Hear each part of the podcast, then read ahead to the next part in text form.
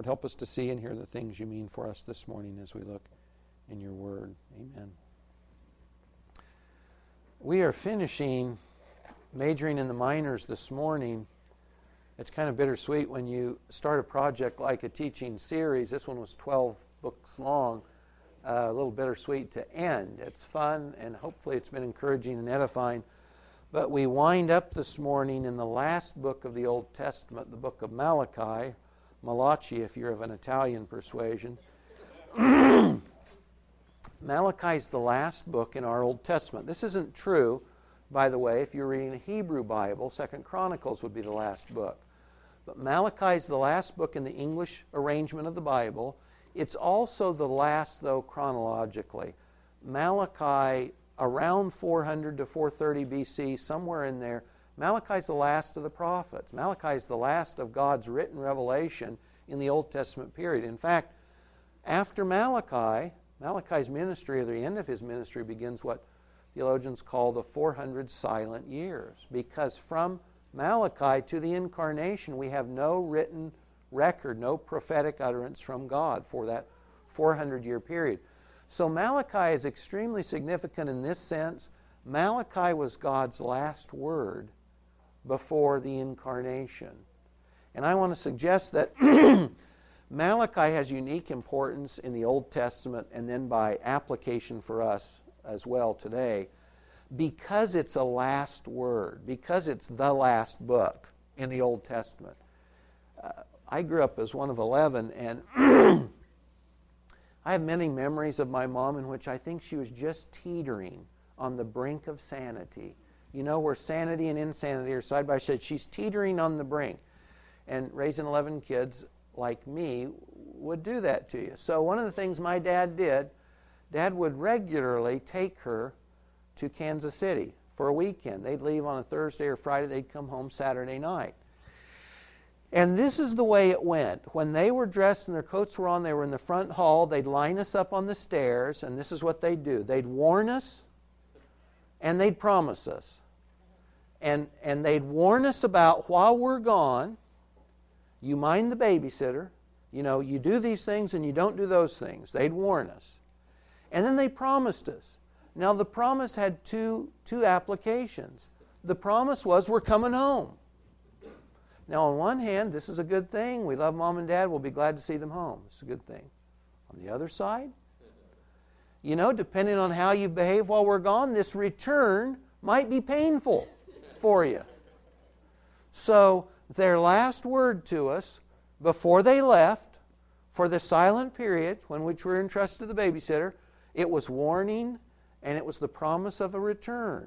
And that promise was a double-edged sword. Could go either way for us. Warning and return, and that's exactly what you see in the book of Malachi. And by the way, it's exactly what you see also in the book of Revelation, the New Testament last word, a book full of warning and judgment, and ends on the note of the promise to return, the promise of God to return. That's what we're looking at this morning. Because of that, last words really, they hold it kind of a unique value. It's not as if Malachi or Revelation, these books, are inherently superior to the rest of the Scriptures, but they hold unique importance because they are those last words. Now, if you or I were dying and we had only so much time or strength or energy left, and we wanted to say something to someone, we probably wouldn't be talking about planting the grass, we wouldn't be talking about other things. We'd only be saying the things that we thought were most important for them to hear before we left. So last words hold a unique importance, and that's certainly true of Malachi, and we'll mention at the end this morning of Revelation as well. Malachi has what I'll focus on, four primary warnings, and then the promise of the return, which is, again, a double-edged sword. We're going to start with the four warnings. And by the way, if you're interested in Malachi, this is actually a book we taught through in depth at the beginning of this year. So that's online. Also, by the way, Eric has updated our website so that if you've had trouble or others have had trouble downloading messages in the past, those are all M P three format now. And not only that, but the ones that were there are still there, but Eric has updated the whole thing so it goes back to I don't know how far, but it's a few or several years at least of two thousand one. So you could get more than you wanted, but it's there. four warnings from Malachi. The first one is related to fearing or reverencing God. Malachi one verse six, God says, "A son honors his father and a servant his master. If I'm a father, where's my honor? If I'm a master, where's my respect, says the Lord of hosts to you, O priests, who despise my name. But you say, how have we despised your name? Answer, you're presenting defiled food on my altar. You say, how have we defiled you? You say, the table of the Lord is to be despised. But when you present the blind for sacrifice, is it not evil? When you present the lame and sick, is it not evil? Why not offer it to your governor? Would he be pleased with you? Would he receive you kindly, says the Lord of hosts." Verse thirteen, you say, how tiresome it is, and you disdainfully sniff at it, says the Lord of hosts. And you bring what was taken by robbery, and what's lame or sick. So you bring the offering. Should I receive that from your hand, says the Lord? But cursed is the swindler who has a male in his flock and vows it, but sacrifices a blemished animal to the Lord. For I am a great king, says the Lord of hosts, and my name is feared among the nations. Now, we've not read all three, but in the opening verses of Malachi, three times God warns Israel and says he's a great king and he is to be feared. This is something in our culture and in our day, just like Malachi's, we, we tend to want to think of God as fuzzy and cuddly and nice and safe and harmless. And God opens His Word, these last words through Malachi, and He warns His people, those in covenant relationship with Him, you don't fear me, and you should. You don't hold me in reverence the way you should. And I know this if for no other reason than the kind of offerings you present to me on my altar. Now you know if you read the law that God had very clear prescriptions for the animals that were to be offered. They had to be without blemish. They, for most of the offerings, there were specific. Some could be females, most needed to be males. Instead of this, though, giving their best, God was requiring their best on the altar, they were giving what was merely convenient, what cost them little or nothing. They were treating God, God infers here, like a cheap third-rate politician. He says, what you're giving me, you wouldn't even give to your governor. You're treating me as less than the governor over you politically. But he says three times, I am a great God, I am feared among the nations, you should fear me. Their attitude and their actions were out of line because they didn't hold God in the kind of awe, respect, reverence, and fear that He should. We talked in Sunday school briefly about this notion of God out of the Chronicles of Narnia, in which one of the kids says of Aslan the lion, is he safe? And the, and the answer is, of course he's not safe. He's a lion, but he's good. And that's the thought here. God says he's not safe. He is fearful, and he's awesome, and he is to be feared, even by those who know him, even by those who are safe, as it were, in relationship with him. He says you're doing wrong, you're missing the mark because you don't fear me, as you should. His first warning says he calls them to wake up, to fear him, to reverence him. And that would be displayed in the kinds of things they gave God. They would give God their best, not their leftovers, not what was convenient. Excuse me. The second warning is to priests, and in this aspect, it's to those who were leading in Israel. Malachi two verse one, this commandment is for you, O priests, if you don't listen, if you don't take it to heart to give honor to my name, says the Lord of hosts, I will send the curse upon you, and I will curse your blessings. And indeed, I have cursed them, because you're not taking it to heart. Behold, I'm going to rebuke your offspring, and I will spread refuse on your faces, the refuse of your feasts, and you will be taken away with it. You'll be thrown out like the trash. Verse eight, but as for you, you've turned aside from the way. You have caused many to stumble by the instruction. You've corrupted the covenant of Levi, says the Lord of hosts. So I have also made you despised and abased before all the people, just as you are not keeping my ways, but are showing partiality and instruction. By the way, did I read the passage on, I may have edited myself right out of this. I think I did. Uh, if you read the passage in Malachi, God compares the priests of Malachi's day with Phinehas. He says the covenant of Levi, but if you actually read it in context, it's clear he's not talking about Levi, the patriarch. He's talking about Phinehas, who accompanied Moses in the wilderness. And when, when Israel was disobedient to God in the wilderness and was marrying Midianite women, God's reproving the nation. And during his reproof, this guy comes up, I think the woman's name was Cosby, with this Midianite gal, brings right in front of all the people of the nation as God is reproving them, because, of course, to marry foreign women meant to worship foreign gods. And in the midst of this, Phinehas slays these two people before God. And his zeal for God and God's honor, his fear of God, stops the plague that God had set in motion to destroy or discipline his people. And people had already died, and it was Phinehas' zeal and fear for God that stopped the plague. And in Malachi's day, God is telling the priest, you've got to be like your ancestor Phinehas. He feared me. He reverenced me. And the impact of his ministry and leadership was that he preserved life. His example and his leadership had the effect of preserving life. The priests in Malachi's day were like the priests and the leaders in Jesus' day. Do you remember when Jesus looks at the leadership of the day? He says, you take those, your converts, and you make them more fit for hell than they were before. So the priests in Malachi's day, their example was tearing people down. It was leading people in the wrong way. These men with the responsibility of teaching the law, and verse seven in that passage says, the lips of a priest should preserve knowledge. Men should seek instruction from his mouth, for he's a spokesman. He's a Malachi, a messenger of the Lord of hosts. That was the thought. That's what they were supposed to be. But instead, through word and action, they were setting an example for the nation that was leading the nation further in destruction. And God calls through the second warning. He says to the leaders in Israel, wake up and lead in righteousness like your ancestor Phinehas did. Wake up, fear me, and lead appropriately.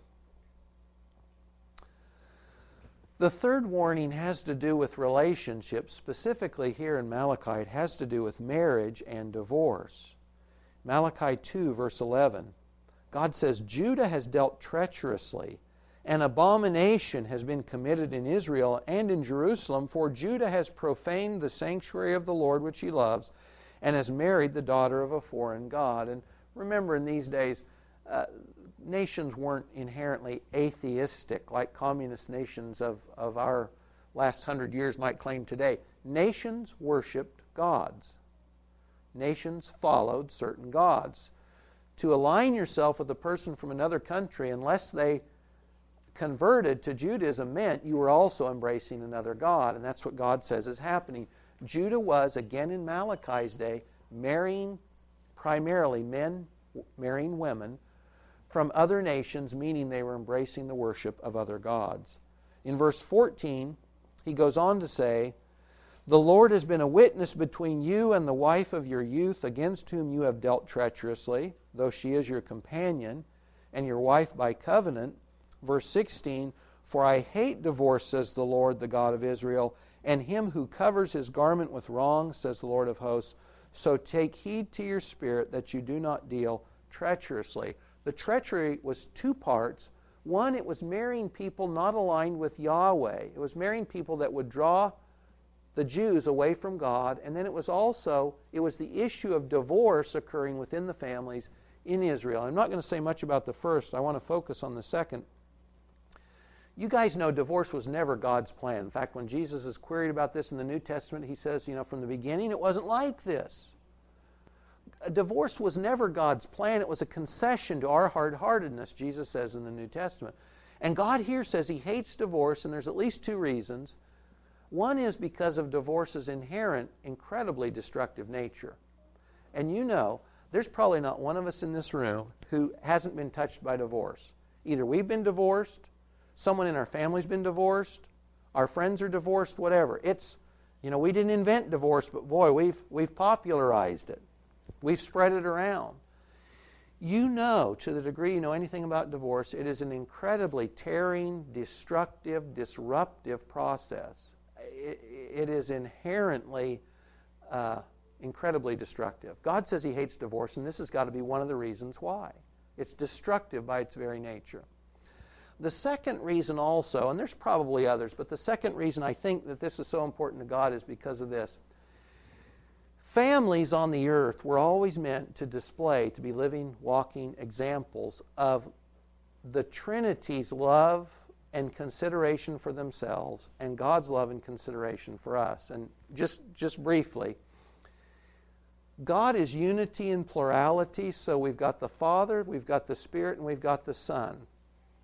In fact, in Ephesians four, Paul says every family, every father's household on earth derives its name, that's, that is its origin, from God the Father. Every family on earth derives its inherent nature from God Himself. And families and marriages were meant to be living demonstrations on earth of the love within the Trinity as well as God's love for us. So it means it's faithful, it's considerate, it's It's serving others. It's putting the needs of others above your own. It's this loyal love. And we'll look at this probably next year in some teachings we'll do on the person of God.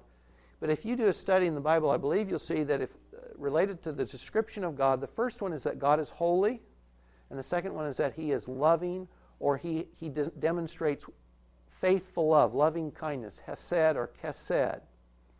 And marriages and families are supposed to be living, breathing demonstrations of this kind of faithful love. So when divorce comes in, especially as a norm, it's wrecking, if you will, the living illustration God meant to be on the earth, in which you would see demonstrated God's love within the Trinity and God's love for man. This faithful, hanging in there, long-suffering love. That's what God wants demonstrated through marriages and through families. And it reveals Him. And you guys know this. If you've been raised in a family which was filled with love and concern and, and care for each other, you realize when you get out in the larger world how beneficial to you that is. And you realize the way it sets you up for your thought about what marriage should look like. Or if you've come from a family in which that wasn't present, and you get out into the larger world and you see that elsewhere, you feel the lack of it too. It's, it's very, very important. And this is one of the reasons why I'm convinced the enemy of our souls attacks marriages and families because of its inherently destructive nature, and he's a destroyer and a murderer, and also because it mars the image of God on earth, which is supposed to be the members of a family loving and serving each other the way the Trinity does, deferring to each other in honor, as it were. So the third warning is about faithfulness, primarily demonstrated in marriages. And God says He wants His faithful, loyal love demonstrated in marriages. The fourth warning is giving God His due. The first one was about fearing and reverencing God and giving God your best. The last one is about giving God His due. Malachi three, verse eight. Will a man rob God? Yet you are robbing me. You say, how have we robbed you? God's answer, in tithes and offerings. You're cursed with a curse because you're robbing me, the whole nation. Bring the whole tithe into the storehouse so that there may be food in my house, and test me now in this, says the Lord of hosts, if I will not open for you the windows of heaven and pour out for you a blessing until it overflows. Then I will rebuke the devourer for you so that it will not destroy the fruits of the ground, nor will your vine in the field cast its grapes, says the Lord of hosts. All the nations will call you blessed, for you shall be a delightful land, says the Lord of hosts. In the covenant in which God existed with Israel, the covenant of Sinai, the law of Moses, God commanded, He required Israel to give Him the first tenth. And if you read this, the first animal that was born to a ewe or a cow or whatever was His also. But Israel was to give God the first ten percent, the first tenth of all of their increase. And that first tenth basically went to the priesthood, to the temple, to the Levites. It supported all of God's work, basically, in the nation. But he said to Israel, give me the first ten. As part of the covenant, God said, when you obey me, including here in the finances, when you obey me, I will bless you, and I'll protect you and defend you, and I'll provide for you. So when Israel was in positions in which their material needs were not being met, and you can check this out historically, this is not the first time God reproves them for this, you'll typically see that they are not tithing. They're not giving the ten percent that God required. You can see this in Haggai, one of the other minor prophets we, we looked at, and I'm going to forget right now, sorry. But anyway, it's the same thought. When they were in periods of deprivation or want, God says, I'm not doing my part of the covenant, the agreement, because you're not doing your part. You're not giving. And when you give, you'll see that heaven itself can't be constrained. I'll rain, as it were, blessings on you from heaven. This did require, though, uh, faith or trust on the Jews' part. So when they're getting the first part of the crop in, and maybe they don't know if it'll all get brought in or not, or they'll get hail or wind or whatever, and they give the first tenth to God, they're doing so in trust that God's going to provide for the rest of their needs. They're giving away, trusting that God's going to provide for the rest of their needs. So when they don't give the required tenth, and, the, and by the way, there's other offerings as well, but when they didn't give that, it was a clear indication that either they didn't care about God or they didn't trust God. So God says, I believe this is the only place in the Scriptures in which God says, test me, because otherwise he says, don't put the Lord your God to the test. But he said, you fulfill your part of the covenant. You give as you were told. Give as you were instructed, as the law required. And you watch me, because I'll pour the blessings down from heaven above itself so that your needs will be provided for. Now, think about this. Um, think about Israel's history. How much faith or trust did it take to give with the expectation that God would in turn bless? I mean, they look back in their history and they're recalling the God who rained quail on them from nowhere in the wilderness, and the God that put manna on the ground for forty years from nowhere, and the God that gave fresh water to a nation of probably a couple million from a rock, from a dry rock in a desert. So provision from God's perspective, this is not a problem. But he was not fulfilling his part of the covenant because they were not doing what was required, and it indicated a lack of trust, of faith, and perhaps of care. So God says in the fourth warning, you need to not just give me your best, you need to give me my due, and then see that I'll fully meet all your needs. God gives them four warnings. Fear God, give him your best, lead in righteousness, live in faithfulness in your marriages, we can expand this, and trust God by giving his due. Now, briefly, you guys know we aren't uh, offering our animals, our water buffaloes or our sheep or our goats or anything else on altars today. But you can still ask yourself if God is getting your best. That is, do you and I fear God? Do we reverence God? Do we hold him in the appropriate kind of awe that we should, so that out of that awe, we are giving him our best, just as the Jews were warned to. To give God their best meant they needed to fear him, respect him, hold him in awe appropriately. Ask yourself in your own life, whatever that looks like, are you giving God your best, or is he getting your leftovers? You know, I think for, for many of us, if not most, oftentimes God's getting our leftovers. And God says that's, that's from a failure to appropriately apprehend him and see him as he is, the fearful, awesome God that he is. In the areas in which we impact others, if you're a leader, what is your impact on those you're leading? You know, this could be you're a parent, you're leading your children. This could be you're a teacher, you're leading students. It could be you're an older person to an, a younger person, you're leading by example. Or apart from uh, an above and below relationship, in the relationships you have with coworkers, with friends, with schoolmates, ask yourself this, by your words and actions, by your example, are the people you either lead or interact with, are they better or worse for the interaction they've had with you and from the example you've left them. Are they better or worse? In Malachi's day, they were worse for the example of the priest, just as they were in Jesus' day. What's the impact you and I are having on others that we either are responsible for in a leadership role or that we simply have interaction with? Are they better or worse for the interaction they've had with us and by the example we've set for them? God says, leave them an example that moves them closer to me, not further away. This one hits close to home. Are you and I demonstrating in our marriages the kind of faithful, long-suffering love and consideration for our spouses that God calls us to? And then don't, don't just leave it there. Some of us aren't married. That's okay. Also towards our children, towards our friends, towards those in the church. You can show faithful love to those who aren't Christians, consideration and loyalty to those that God has put you in relationship with. Are you faithful in those? You guys know, politically, in the war on Iraq today, the phrase cut and run has been used, and it's seen uh, by our president, and it's seen as a negative. That is, things aren't going well, so the impulse is to cut, cut our losses and run away. Well, that's exactly what goes on in families today, you know. Things get a little rocky, they look, get a little difficult. My marriage isn't convenient, it's not what I wanted. My friendship's not convenient, it's not what I wanted. My family members aren't what I wanted them to. It's a little rocky, it's a little dicey.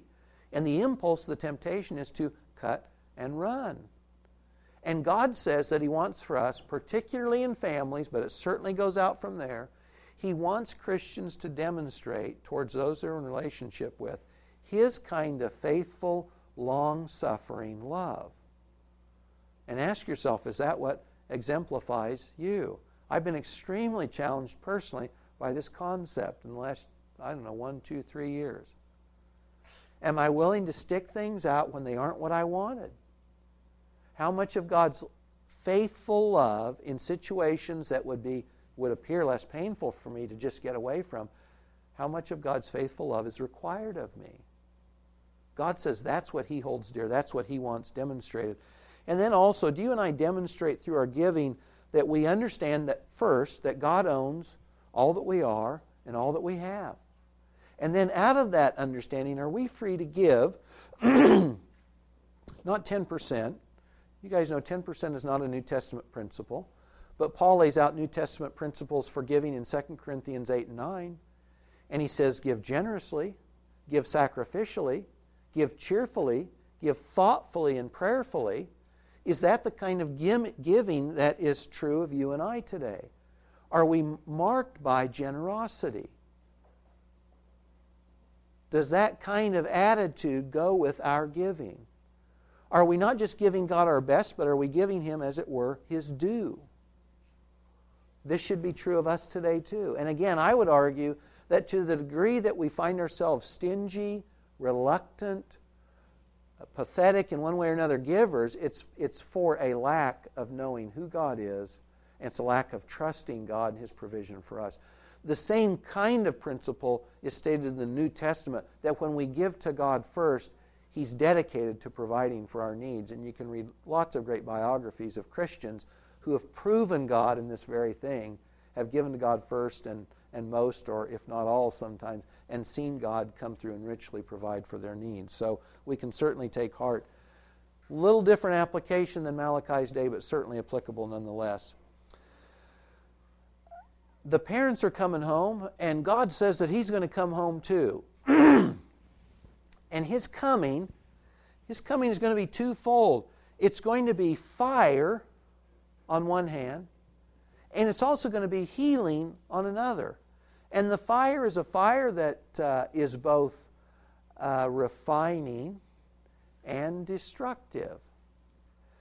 Malachi three, verse one. I'm going to send my messenger. By the way, Malachi means messenger, and it's it's an important term in the book. It's used again here. I'm sending my Malachi. He will clear the way before me, and the Lord whom you seek will suddenly come to His temple. The messenger of the covenant, we understand this to be the Messiah, the Lord coming to His temple, in whom you delight, behold, He is coming, says the Lord of hosts. Now, related to this coming, in verse two he says, Who can endure the day of his coming? You know, if the children have been disobedient when the parents are gone, they still look forward to mom and dad's return, don't they? Because they're glad to see mom and dad. But on the other hand, there might be this issue of settling accounts when mom and dad get back. Settling, settling accounts. How'd you do, Junior, while we were gone? And that's what happens here. Who can endure the day of his coming? Who can stand when he appears? He's like a refiner's fire and like fuller's soap. He will sit as a smelter and a purifier of silver. He will purify the sons of Levi, refine them like gold and silver, so that they may present to the Lord offerings in righteousness. Then the offering of Judah and Jerusalem will be pleasing to the Lord, as in the days of old, as in former years. God's coming to his people, he says, on one level is going to be like a fire. That is, a refiner's fire, in which he's going to come, and this is a good thing, but there's going to be this painful but necessary application of God's judgment to their lives. And the pain is kind of the fire part, but the necessity of this is God wants to, to clear the tables, as it were, to set things right so they're good to go on. And so he's got to settle accounts. And so just like a parent coming home and they've, they've heard Junior has torn the chandelier off the ceiling and buffeted the babysitter about the ears, well, he's still Junior and he still belongs to his parents, but mom and dad can't let that go, so they've got to discipline Junior. Afterwards, they're free to go on. Well, in Malachi's day, as in ours, all of us have mixed motives. We do some things well and some things less well. We're faithful in some things, we're not in others. And it's this picture of God's coming is going to be a refiner's fire. It's going to separate those things.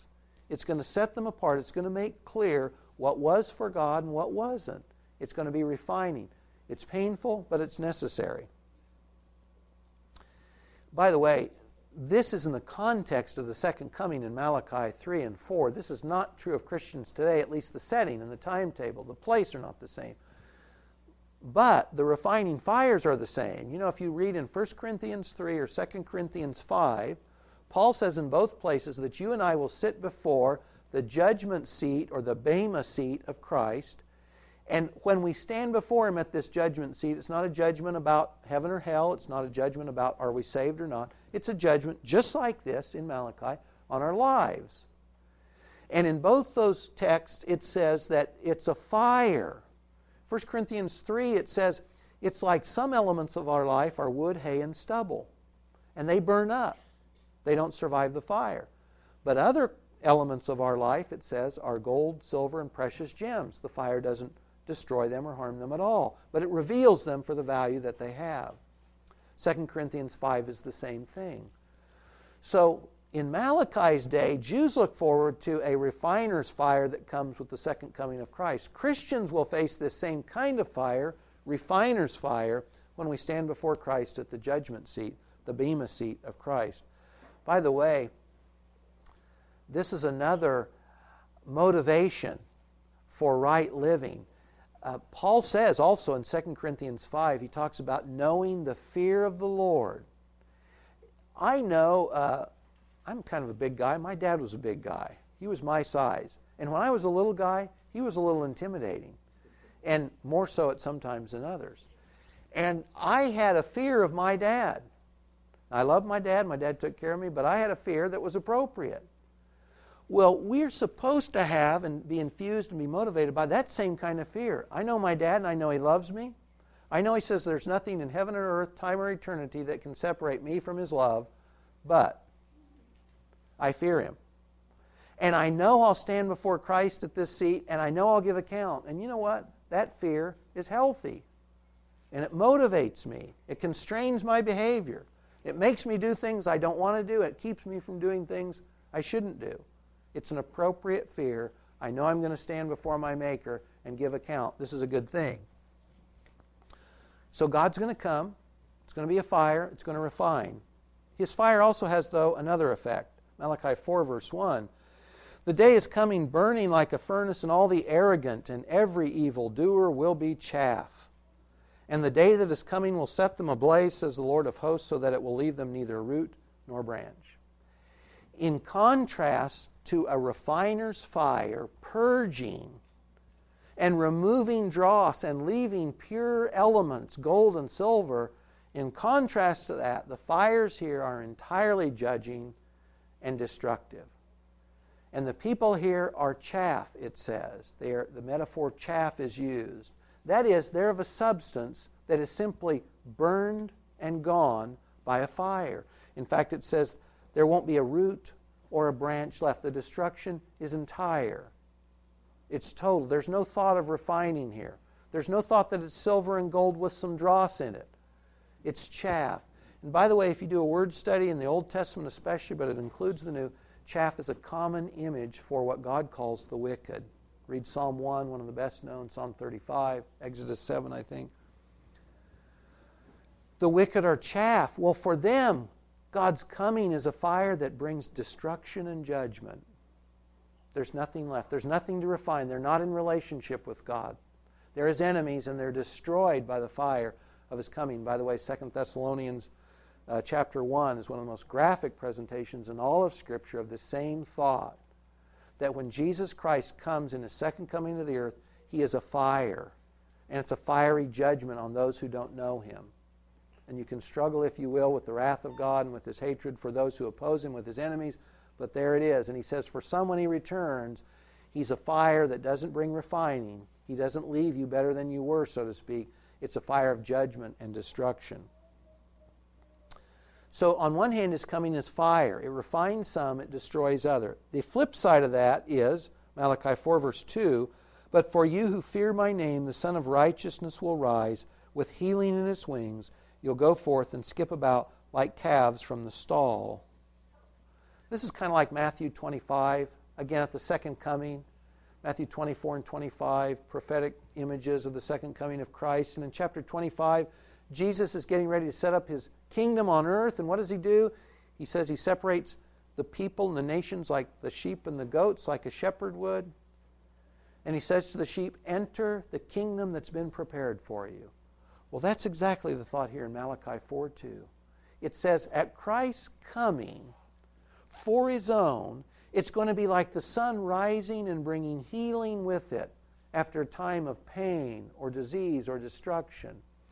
And you'll be filled with joy and vitality like a little calf skipping that's been fed, skipping out of the stalls. If you guys have seen fat, heavy cattle, you know, waddling through the pastures, that's not the thought.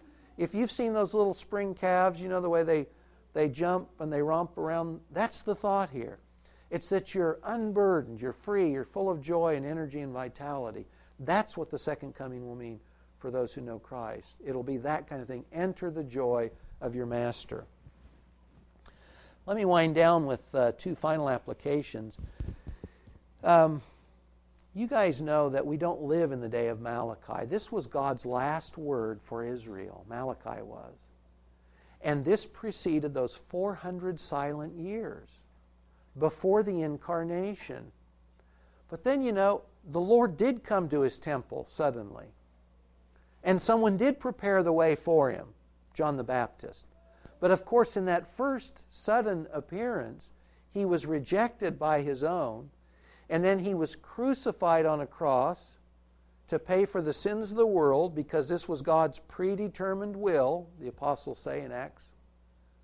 To pay for the sins of the world, He rose from the dead, then He ascended back into heaven, and it says right now He sits at the right hand of the Father to wait for His second coming.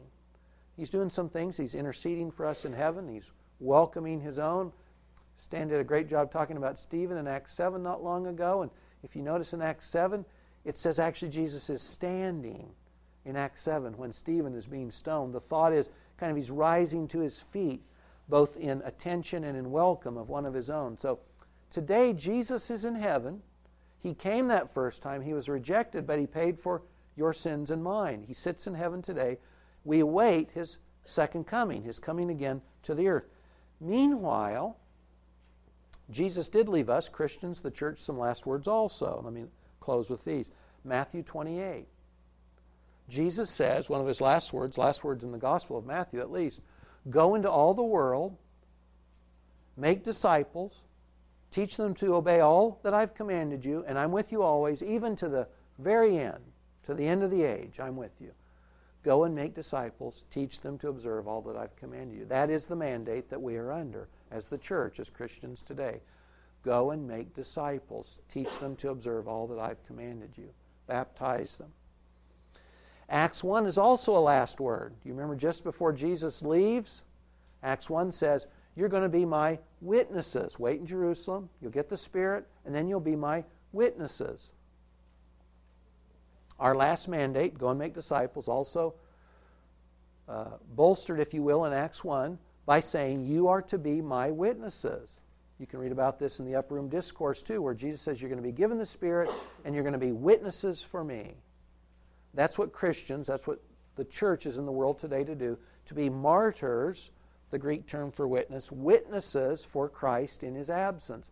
Paul says in Second Corinthians, we're his ambassadors, the same thought. We're witnesses in the world for Christ. We're his ambassadors. Those are the final commissions, if you will, Jesus gave us. And let me close with this out of Revelation twenty-two.